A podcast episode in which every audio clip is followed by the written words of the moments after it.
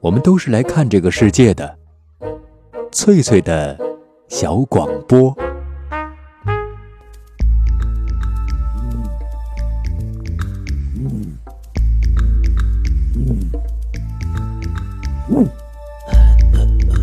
寻访华夏文明，感受自然美景，探索过去的足迹，畅想未来的星空。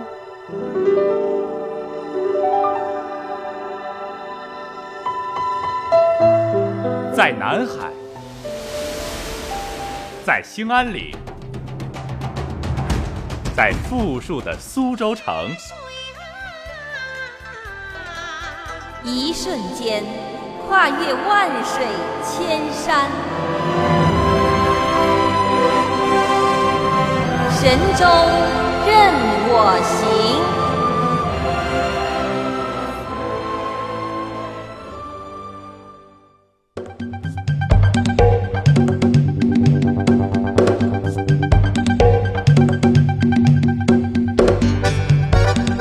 身旁的各位好朋友，这里是海峡之声广播电台，欢迎准时收听直播旅游节目《神州任我行》，我是冯翠，非常高兴又在节目当中和您见面了。今天晚上，我想把中国大地上现存最古老的木构建筑五台山佛光寺的故事奉献给您。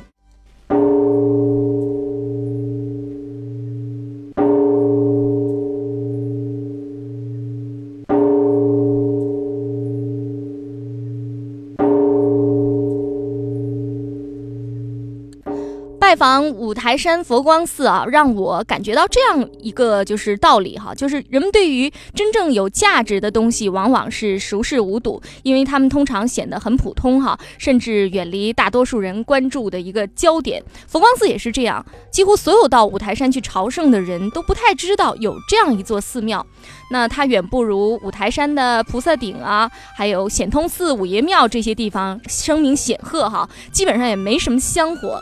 我以前曾经在一本杂志上阅读过有关佛光寺的报道，对这座充满传奇色彩的建筑一直是心怀向往。尽管我到五台山采访的时间非常的有限，非常短暂，当地的旅游部门为我推荐了很多香火鼎盛、人流如织的地方，可我还是决定抽出半天时间造访佛光寺。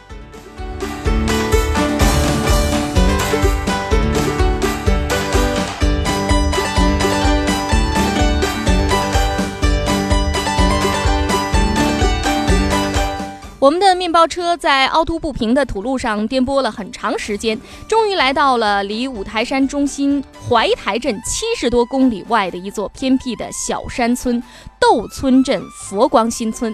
当时已经是下午三点多钟了，而且乌云漫天，一场大雨马上就要来了。一行人马匆匆走进山门。当我第一眼看见高高月台之上浑厚古朴的佛光寺大殿的时候，我的心猛地往下一沉。就像是见到了久别的情人。收音旁的各位好朋友，我们现在是在山西的忻州哈，我们现在所在这个村庄叫，呃，这里是属于五台县的窦村镇。豆是那个绿豆的那个豆啊，豆村镇哈，豆村镇的一个小村庄叫佛光新村。佛光新村哈，那我们现在将要看到的呢，就是中国大地上最古老的一座古建筑，嗯，据说是一座唐代的建筑，是吗？哎，唐建中年间的。唐建中年间，到今天是一千一百四十多年了。哎呦，这个台阶儿。这么高啊！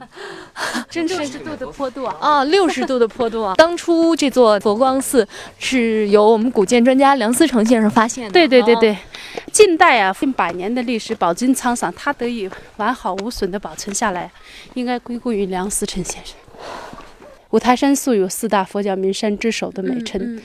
极盛时期是唐朝，唐朝呢全山有三百六十个寺庙，到晚清呢喇嘛教兴盛的时候呀，全山还有二百七十个寺庙。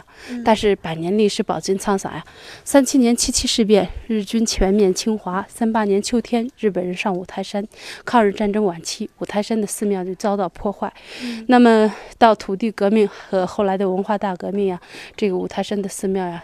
几乎是十不存二，毁掉了很多。就说佛光寺呢，也因为梁思成先生在大声的呼吁，要保护它，所以在近代这个百年历史饱经沧桑当中，它没有受到丝毫的损坏，这是万幸啊。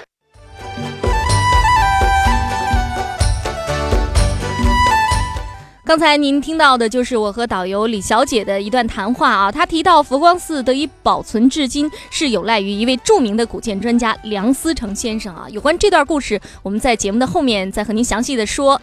佛光寺是始建于北魏孝文帝年间，后来因为灭佛活动被毁，在唐代大中十一年，也就是公元八百五十七年重建了这座大殿，据说是中国现存建筑中最古老的，堪称国宝。其实，在五台山还有一座更古老的寺庙，叫做南禅寺，它是比佛光寺早建了五十年的时间。但是，因为它曾多次被重新的修葺，所以在建筑史上的价值要比佛光寺大殿稍逊一筹。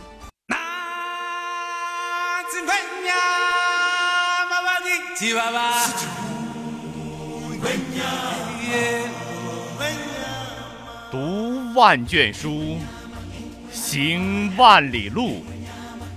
奇妙经历，尽在神州任我行。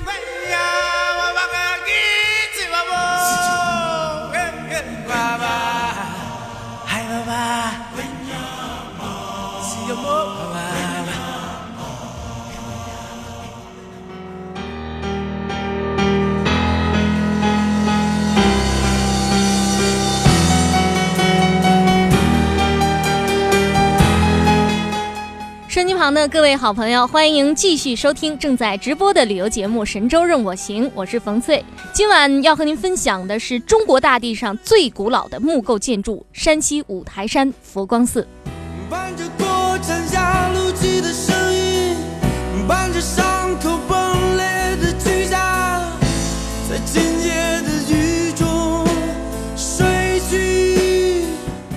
我们知道，山西是中国古代建筑遗留最密集的一个地区啊。据说宋朝以前的建筑百分之九十就现存的，现在都在山西。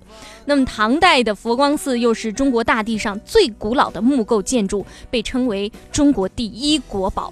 它的价值首先是在于它的年代久远，距今一千一百多年啊。怎么说呢？如果说一个人哈可以活一百岁，比如说我可以活一百岁，我要活十次，我还比他小一百四十五岁。当然，这种比较哈是不恰当的。而且关键是它是没有经过任何重新修葺的唐代原物。那么看了佛光寺的大殿，我们就知道原来唐代的建筑就是这个样子。它是面阔七间，总长三十四米多，斗拱雄大。屋顶的坡度非常的缓和，而且屋檐广出，雄壮豪迈的气象令人赞叹不已。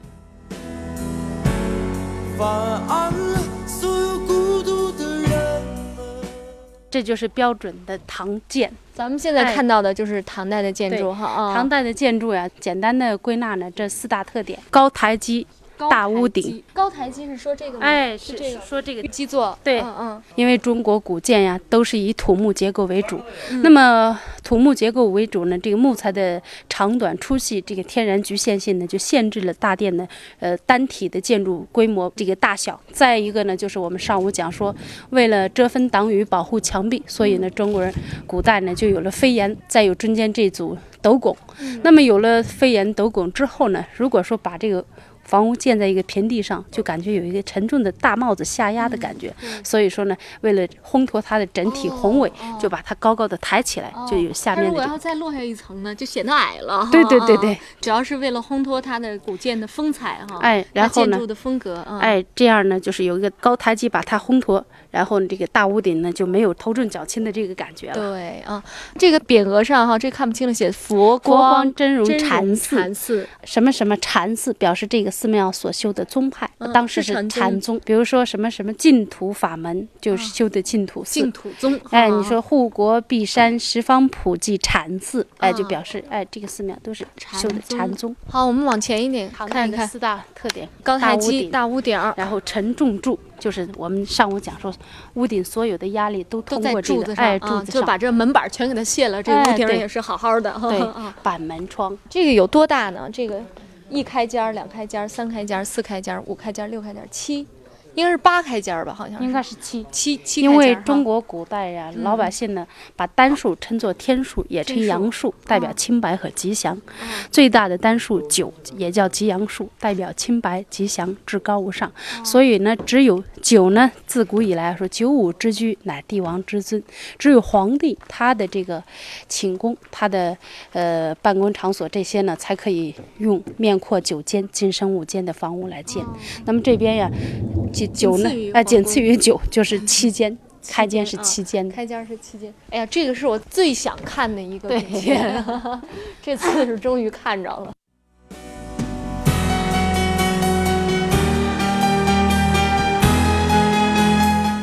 刚才我们听导游李小姐为我们介绍了唐代建筑的四个标准哈：高台阶儿、大屋顶、承重柱、板门窗哈。其实这个佛光寺大殿它是建在一个非常高大的台阶之上的月台之上的。那么在这个月台之上还有一个高台阶，所以整个大殿啊被衬托特别的宏伟宏大。是那个门前还有两棵很粗的这个松树啊，看上去也应该有上百年的历史了。那么，其实佛光寺的珍贵，除了在于它是唐代的原物以外，另外呢，它还是一座，它在殿内还有许多的唐代的塑像，比如说佛菩萨像有那么数十尊，梁下有唐代的题名墨迹，拱壁上有唐代的壁画，这些都堪称国宝。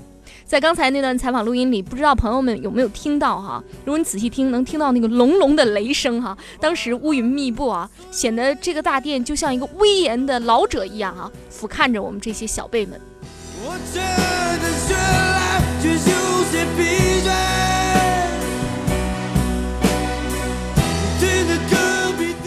除了大殿里面的这些珍贵的文物，殿外还有唐代的石经幢两座，一座是在大殿的前面，高三米多，是唐代大中十一年建造的。如果朋友们看过有关林徽因的书哈，就是我们福州的才女林徽因，那么看过她的一些照片的话，有一张照片就是她在一个经幢前硬搭了一个梯子，然后在测量经幢，那个经幢呢就是啊佛光寺的这个唐代经幢。另外一个是在山门内的庭院之中。是唐乾伏四年建造的，高四点九米。大佛殿的左侧有一座双层六角砖塔，上面实心儿，下面空心儿啊，形制很奇特。有印度式的素莲柱，俗称祖师塔。那么佛光寺附近还有唐建和金建的木塔六座，在寺后的东山坡上，还有唐天宝年间修建的无垢净光塔。整个塔的建造形式，除了敦煌壁画中可以看到以外，实物也仅此一例。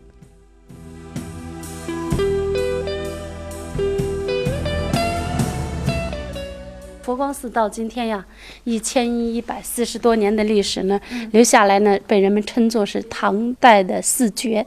那么，第一是它的建筑，第二是塑像。就是这些塑像哈啊，从这个佛教的内容来讲呢，它供的是法华三圣。你看，嗯是三尊佛，嗯。中间这释迦牟尼，嗯。这边是弥勒佛，嗯。这边是阿弥陀佛，然后两旁呢这两尊，这一边是骑大象的普贤菩萨，那边是骑狮子的文殊。嗯，这个因为我们唐朝呀是中国两千年封建社会的巅峰时期吧，可以说，嗯当时啊整个盛唐时期呢，政治英民，社会安定，百姓呢安居乐业，所以在这这种生活环境，在这种社会背景下呢，人们就认为说深居简出，哎，雍容华贵的、胖乎乎的、富态的。就是美，这种社会背景呢，就产生了这种审美观点。这种审美观点呢，也就影响到当时这个整个时代的艺术表现手法和表现风格。对所以说，比如说我们看到的后来留下来的唐三彩，或者是唐代的一些呃画像，或者像这里的唐代的整个塑像呀，整个就是所有的佛菩萨旁边的这些白眉间点珠的成一个女像的这些供养菩萨，还哎这些呢，看起来都是非常丰满、非常圆润的。你看它这个下颌。哎，下颌很圆润，很丰满，两肩圆乎乎的。当时这种政治局面、这种社会背景下，生活特别富足，对哎，人家以丰腴为美，对，所以说以丰满圆润嗯为它的特色哎特色再一个呢，这个都是一千多年前的泥塑，嗯而且呢，它塑的非常的传神。无论是在佛坛上端坐的呃这几尊佛，还有下边呢在旁边或聚或站的这几尊成一个女像的供养菩萨。你比如说这边呀，聚在莲台上的这尊供养菩萨，哎，对对对，里拿着拿着哎水果盘儿供佛的。你看它下边那个手帕，它一折一折自然垂落呀，就感觉很逼真的是吧？可能是蓝底儿的，有可能哈。这有可能。啊，蓝底儿红边儿的，栩栩如生，特别像后代好像是专门搭上去的一块绢制的，不一样的。然而谁也不能想象呀，这是在一千一百四十多年前用泥塑的塑出来的这块手帕。对。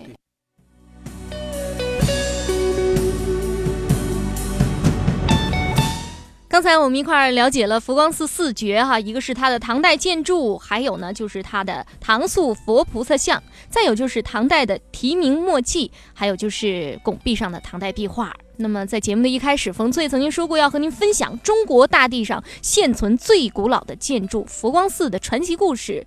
前面介绍的都是我在佛光寺所见到的艺术珍品啊，那佛光寺的故事到底传奇在什么地方呢？听众朋友，呃，佛光寺的全名叫做佛光真容禅寺，它的修建是重修是有赖于唐代的一个女性啊，很普通的一个女性叫宁公玉。这位唐代妇女捐出了家中全部的财产，盖起这座寺庙，并且把自己留在了寺中，日夜守护着香烟缭绕、青灯古卷的佛陀世界。我们在大殿的一角可以看到这位女施主的彩塑，是头挽高髻。面庞丰腴，表情宁静。那么，这位叫做宁公玉的唐代女性，为什么要做出如此的举动来呢？我们就很好奇哈，是为了心中的信仰，还是另有原因？我们就不得而知了。那么，佛光寺的最终发现，也跟中国近代史上两个著名的学者啊，一对著名的夫妇有密切的关系，他们就是梁思成和林徽因。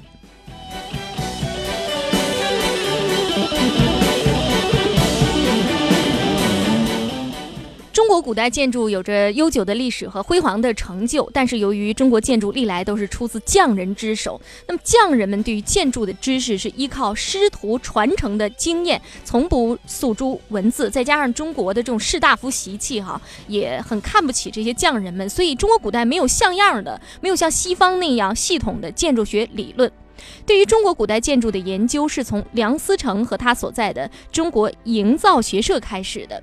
当时是二十世纪的二十年代，梁思成还在美国留学的时候，他的父亲梁启超就给他寄去了两本古书，一本叫做《营造法式》，一本叫做《清工部工程做法则例》。前一本是宋代的这建筑的法则，后一本是清朝的，这都是官方的这个建筑书籍。那么希望能对他的治学有所帮助，但是由于缺乏实物作为参照啊，这些书都读不懂，在梁思成的眼里就像天书一样。后来，梁思成学成回国以后，加入中国营造学社，专门从事对中国古建筑的研究。而且他们走的是一条求证的路线，就是说，首先拜老木匠为师，学习古建筑的名称、做法，然后以北京故宫为教材，实地研究，终于初步掌握了明清建筑的基本知识。然而，明清建筑好办哈，在北京城里随处可见。宋代和宋以前的建筑就十分罕见了，这给营造学社的古建筑研究造成了很大的困难。于是，从二十世纪三十年代开始，梁思成和他的同仁们开始在中国的土地上四处考察、求见、求证这个宋以前的古代建筑遗存。那么，在梁思成着手研究中国古建之前，就有日本学者曾经断言说，中国大地上根本就没有唐代以前的唐代或者是唐代以前的这个木构建筑。呃，因为木木建筑是很不容易保留下来的。你比如说那个秦朝的阿房宫，哈，在项羽攻破了这个呃都城以后，就被一把火烧掉了，所以木构建筑确实很难保存。有着强烈民族自尊心和责任感的梁思成。他觉得寻求唐代以前的建筑遗存成了他人生一个梦寐以求的愿望，而这个愿望终于是在一九三七年的七月，在山西五台山佛光寺得以实现。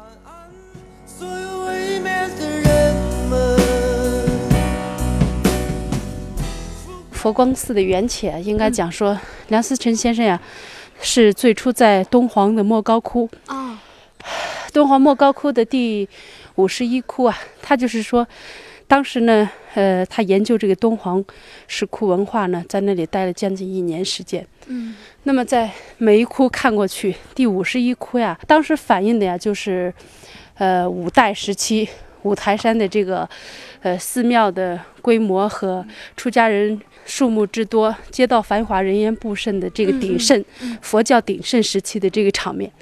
当时呢，里边就有“唐建佛光寺”这几个字样，所以呢，他就看了这个敦煌莫高窟的石刻之后，就决定呢到山西到五台山来找这个佛光寺。对，嗯嗯嗯 结果呢，他呃到了这个佛光新村呀，找到佛光寺，从他这个呃建筑呀、塑像嗯去研究，最后鉴定啊，它确确实实是唐代的遗物，保存到今天完好无损。所以他就倡导，就说这是我们全人类的文化遗产，我们应该加强保护。嗯这样呢，才在近代呢引起人们的极度的关注，对它呢加以保护。刚才听导游李小姐给我们讲述这段往事哈，发现李小姐好像气喘吁吁的样子，是她很激动吗？说到这段往事，不是的，是因为我们爬那个台阶太累了，然后她又不断的说话，所以觉得好像气息不太够用。梁思成和林徽因夫妇当时只是觉得，哎，佛光寺的大殿啊非常古老，到底古老到什么程度，心里还不是很有底儿。先是梁思成先生发现，大殿的屋顶架构只有在唐代的绘画里面才能见到。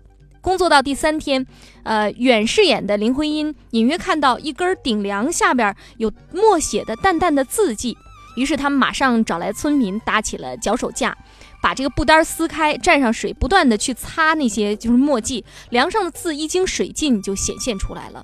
他们费了三天的时间才读完全文。不仅分辨出修建佛殿的是女弟子宁公玉，而且还发现了唐代官员的职务，字体也是宛然唐代风格。加上殿外的经幢上也有唐大中十一年的刻字，终于确认这就是一座唐代的建筑。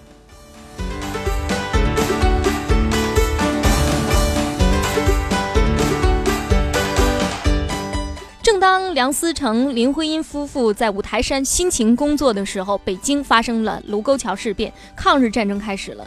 正是由于这个梁思成、林徽因还有营造学社的同仁们在山西对古建筑所做的调查和实测工作，才使得众多埋没在荒野中的国宝级古代建筑开始走向世界，并且在战火中也得到了很好的保护。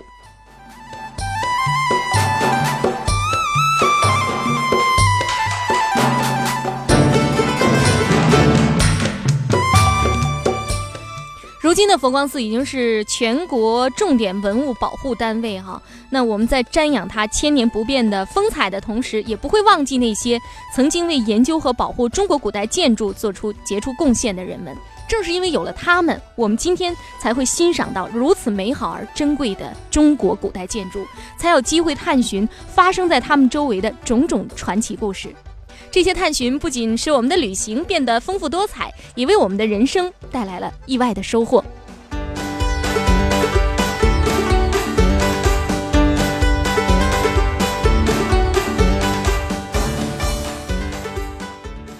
小小摇滚哟，小小您来，每当我听到这首山歌，就会想起湖南的一个小镇。清清的河水，蓝色的土布，土家妹子嘹亮的歌喉，她们有着不一样的生活。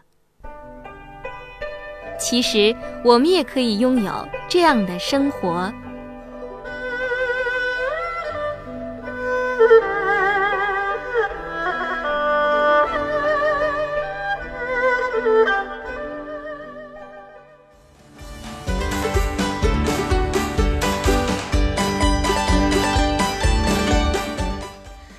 神州任我行节目到这儿就要结束了，欢迎朋友们在明天同一时间继续关注神州任我行。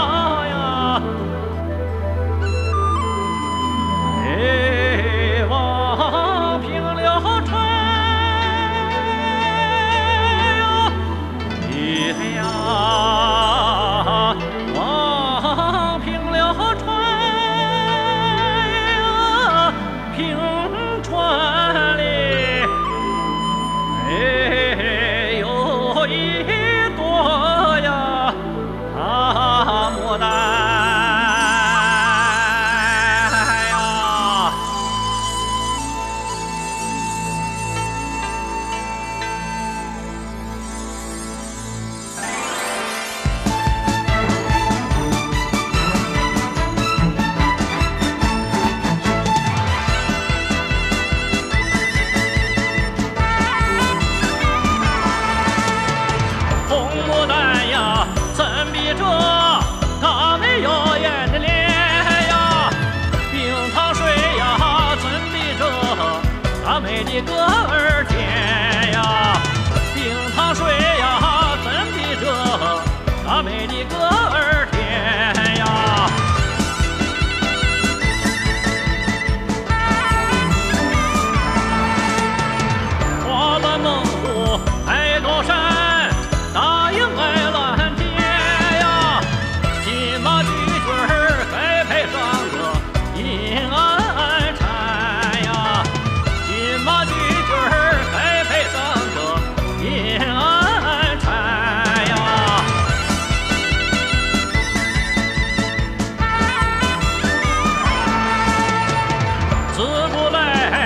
强